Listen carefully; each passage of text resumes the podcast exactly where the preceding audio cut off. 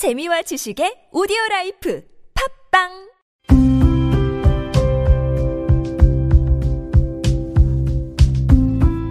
칼럼을 읽어드립니다.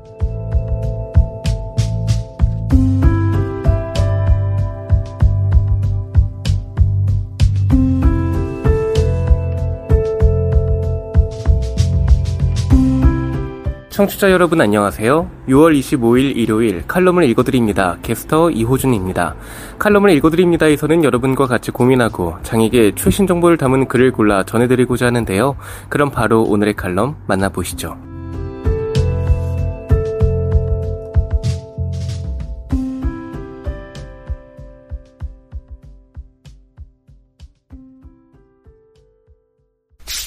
에이블뉴스 김경식의 접근성 이바구 장애인의 평생 과정 설계와 그 실천의 중요성 칼럼니스트 김경식 사회복지에서 가장 많이 언급되는 것이 베버리지 보고서와 요람에서 무덤까지라는 명언이다. 요람에서 무덤까지란 모든 인간이 출생에서 사망까지 인간다운 삶을 영위하기 위한 여러 요건들에 대해서 국가가 그 최소한을 인간 존중과 평등의 개념 하에 보장해야 한다는 것을 필자 개인적으로 이해하고 있다. 장애인에게도 이런 평생 복지의 실현을 위한 개념이 존재하는데 평생 과정 설계다. 장애인 대상의 평생 과정 설계는 장애인이 전 생애에 걸쳐 삶의 모든 부분을 포괄적이고 지속적으로 설계하고 실행, 조정하는 과정으로 장애인의 자립과 권리 실천을 실현함으로써 안정적이고 삶의 질이 보장된 생활을 영위하도록 하는 것을 말한다. 장애인 대상의 평생 과정 설계는 특정한 사회복지 서비스를 단순히 제공받는 수혜자 입장이 아니라 장애 당사자가 실행의 주체가 되어서 자신의 삶에 필요한 모든 영역에 대한 계획을 수립하고 지속 관리하고 실행하는 주체로서 자리매김하는 것을 의미한다. 평생 과정 설계에서는 생애 주기를 구분하고 있다. 심리학에서 프로이드와 함께 자주 언급되는 에릭슨의 생애 주기를 기본으로 영유아기, 학령기, 청소년기, 청년기, 중장년기, 노년기의 7개의 생애 구간으로 구분 짓는다. 이런 생애 주기의 구분하에 생활, 일상을 주거 설계, 교육 설계, 문화 여가 설계, 보건, 의료 설계, 직업 설계, 결혼 설계, 법률 설계, 소득, 재정 설계의 8가지 영역으로 구분하고 있다. 각 영역의 내용을 살펴보면 주거 설계 영역은 지역사회 안에서 장애 당사자가 지역사회 구성원으로서 안전하고 자립적인 삶을 영위할 수 있는 물리적, 정서적 공간의 확보를 위해 활동하는 것이다. 교육 설계는 장애 당사자의 자립 능력의 향상을 위해서 그 기반이 되는 교육과 관련된 모든 사항을 계획하고 실행하는 것으로서 장애인의 경우 일반 교육, 분리 교육, 장애인 교육에서 지향점이 되고 있는 통합 교육까지 아우르는 내용이다. 문화 열과 설계는 문화의 향유와 휴식의 보장 등을 통해 삶의 질 향상을 추구하고 이를 통해 신체적, 심리적, 사회적 측면에서의 창조적이고 생산적인 활동의 계획과 그 실행을 도모한다. 보건 의료 설계는 신체적, 정신적, 사회적 건강 상태를 유지하기 위해 질병의 관리 예방 및 더 나아가 건강 증진에 필요한 사항을 계획하고 실행하는 것이다. 직업 설계는 장애인의 자립 생활의 영위에 필수적인 경제적 독립이 가능하도록 적성에 부합하는 직업을 얻고 이와 함께 직업 능력 향상을 도모해서 직업 선택의 폭도 넓히는 등 직업 유지와 연관되는 활동의 계획과 그 실행에 관한 재반 활동의 실행을 의미한다. 결혼 설계는 결혼을 통해 가족 공동체를 형성하고 이를 통해 당당한 사회 구성원의 일원으로 참여하고 후세의 출산과 양육을 포함하는 권리와 역할을 수행하는 데에 관련된 과정을 계획하고 실행하는 것이다. 법률 설계는 자립생활의 완성에 필요한 옹호 네트워크 구축과 유지, 그리고 법률적 보호를 필요로 하는 장애 당사자에게 성년 후견인 제도 등의 법률 제도를 통해 온전한 자립을 위한 계획의 수립과 그 실행 과정을 말한다. 마지막으로 소득과 재정 설계는 평생 과정 설계에 따른 장애 당사자의 소유 자산 확인과 재정 소요 예측, 즉 필요 시기 예측, 필요한 자금의 마련 등의 재정 관리 수행 계획과 그에 따른 활동의 수행을 의미한다. 장애인의 평생과정 설계는 생애 주기를 바탕으로 순환적인 구조를 지니고 있다. 즉, 출생과 교육, 직업과 결혼, 노후의 문화 향유와 여가 선용, 장애에 수반되는 보건의료, 그리고 이 모든 사항을 보장하는 법률에 이르기까지 순환적이면서도 유기적으로 연관되어 있다. 장애인을 대상으로 하는 평생 설계 개념의 도입과 실행에도 불구하고 장애 당사자와 그 가족들은 2세 양육과 교육, 취업과 결혼, 그리고 문화생활과 노후에 이르기까지 비장애인에 비해 말할 수 없는 문제와 장애물과 싸우고 있음은 부정할 수 없는 현실이다. 이런 현실에서 장애인의 인간다운 삶, 더 나아가 삶의 질과 직결되는 요소들을 포괄하고 있는 장애인의 평생 과정 설계 운영과 개선을 위해서 지속적이고 체계적으로 장애 당사자들을 통한 의견 청취와 소통이 필수적이라고 생각된다. 장애인의 평생과정 설계 개념에 시대의 변화와 기술의 발전 등에 따른 변화된 장애인의 욕구가 시의적절하고 충분하게 반영될 수 있도록 지속적이고 효과적이며 효율적인 운영체계 확립이 요청된다. 지금 여러분께선 KBIC 뉴스 채널 매주 일요일에 만나는 칼럼을 읽어드립니다를 듣고 계십니다. 더 인디고 이용석의 잡설 장애를 가진 이들의 투쟁이 불법이 되는 순간 더 인디고 이용석 편집장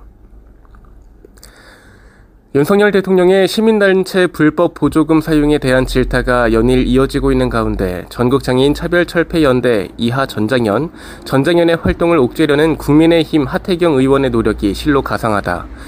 여당의 시민단체선 진화 특별위원장이라는 맡은 바 중책에 충실하겠다는 거야 뭐라 트집 잡을 일도 아니고 보조금을 불법 사용하는 시민단체들을 발본색원하겠다는 윤 대통령의 의지를 뭐라 할 일도 아니다. 하지만 그 본보기로 삼은 시민단체가 전장현이라는 데에는 고소를 금치 못할 일이다. 물론 그동안 전정현의 시위에 대해 국민의힘은 못마땅해 했고 끊임없이 트집을 잡았다. 최대 다수의 불편이라는 희대의 명언을 남겼던 이준석 국민의힘 전 대표가 그러했고 명절을 앞두고 처벌을 촉구했던 권성동 당시 원내대표 그리고 오세훈 서울시장까지 거듭 전장현의 지하철 시위를 비난했다. 그 과정을 통해 장애를 가진 사람들의 지하철 시위는 사회적 이슈로 부상했고 비난 못지않게 시민들을 공감과 지지도 끌어냈으니 전쟁현 입장에서는 그리 손해보는 싸움은 아니었던 셈이다. 하지만 이번 싸움의 양상은 다르다. 이준석 등과의 싸움이 시위의 당위성에 대한 명분 찾기였다면 하태경은 보조금 유용을 트집 잡았다. 이를테면 시민들이 가장 민감해하는 예산 낭비 문제를 언급해 세간의 이목을 집중시켜 일단 싸움의 기선을 잡자는 것. 보조금 유용 여부 특히 최종증 장애인 권리 중심 공공 일자리의 직무인 장애인 권익 옹호 활동이 시위 참여까지 해석될 수 있는지는 경찰 조사 이전에 사업의 목적부터 먼저 이해해야 한다. 이 사업은 노동시장 참여가 불가능한 최중증 장애인의 고용을 위해서 서울시가 2020년 도입한 사업이다. 직무 유형으로 장애인 권익 옹호, 문화예술, 장애인 인식 개선 강사 등이 직무로 서울시는 그동안 장애인 권익 옹호를 목적으로 한 집회 참여도 직무로 해석해 문제 삼지 않았다. 그런데 정권이 바뀌자 보조금 불법 사용이란 올가미로 변해 전장현 옥죄기의 무기로 이용되고 있다. 황당한 노릇이다. 싸움의 기술로 치면 하태경은 장애인 이동권 시위 명분 싸움을 벌였던 이준석들보다 한 수 위인 듯 하지만 그런 만큼 저열하다. 게다가 하태경은 장애 당사자 국회의원인 이종성이 모았다는 자료를 언론에 유포함으로써 다시 싸움의 전선을 장애 당사자들 간의 이전 투구로 확대시키고 있다. 하태경이 공개한 이종성 의원실 자료에는 최중증장애인 권리중심 공공 일자리 사업에 참여했던 장애 당사자들의 시위 참여 불만 사례가 지난 3월부터 날짜별로 정리되어 있다. 말하자면 이종성 의원실은 진작에 자료를 모아왔던 자료로 싸움이 시작되자 하태경에게 제공했던 것으로 추측된다.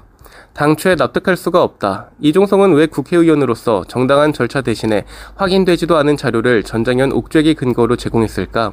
권리 중심 일자리 사업에 참여했던 장애 당사자들의 불만과 애로를 듣는 거야 국회의원의 당연한 책무일 수 있다. 하지만 국회의원으로서 제대로 된 절차는 사업 주체인 서울시에 참여자들의 불만 사양을 전하고 실태 조사 등 사실 확인과 그에 따른 개선을 요구하는 것이다.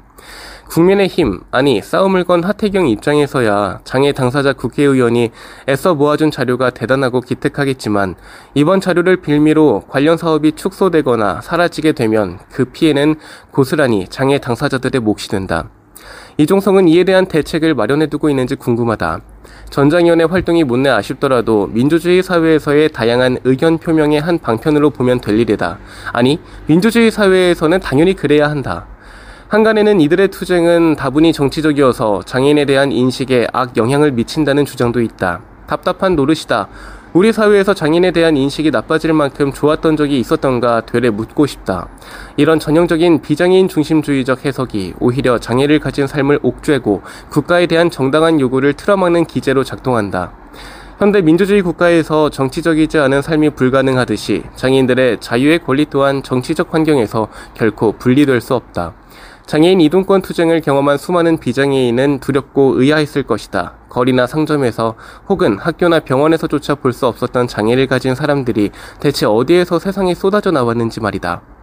하지만 두려움 대신에 비장애인들은 우리 사회의 눈부신 발전은 이들의 존재를 지우고 방치함으로써 얻어낸 결과였다는 사실을 이제는 인정할 때가 되었다.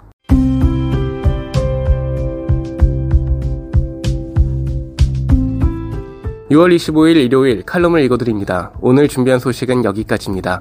지금까지 제작의 이창훈, 진행의 이호준이었습니다. 끝까지 청취해주셔서 고맙습니다.